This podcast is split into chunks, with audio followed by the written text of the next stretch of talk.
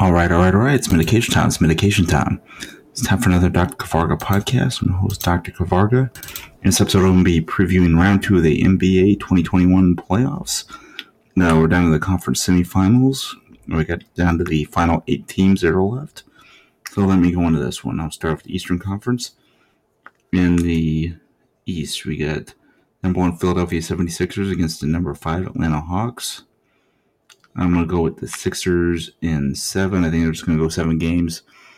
I think a lot of it's because uh, of the Sixers' health, but I think when they get healthy, they're going to take over to win like two out of the last three. That's why I'm picking them to win the series.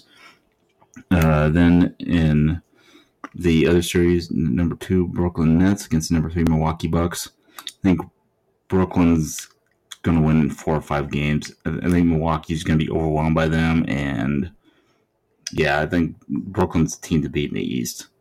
Uh, so the only other team that can compete with them is probably healthy Philly. So I'm just going with that pick. Now for the conference semifinals in the Western Conference, number one Utah Jazz against number four LA Clippers.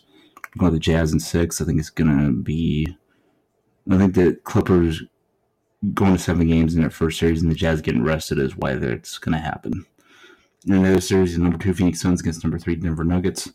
Uh, Nuggets are without Jamal Murray because of an injury.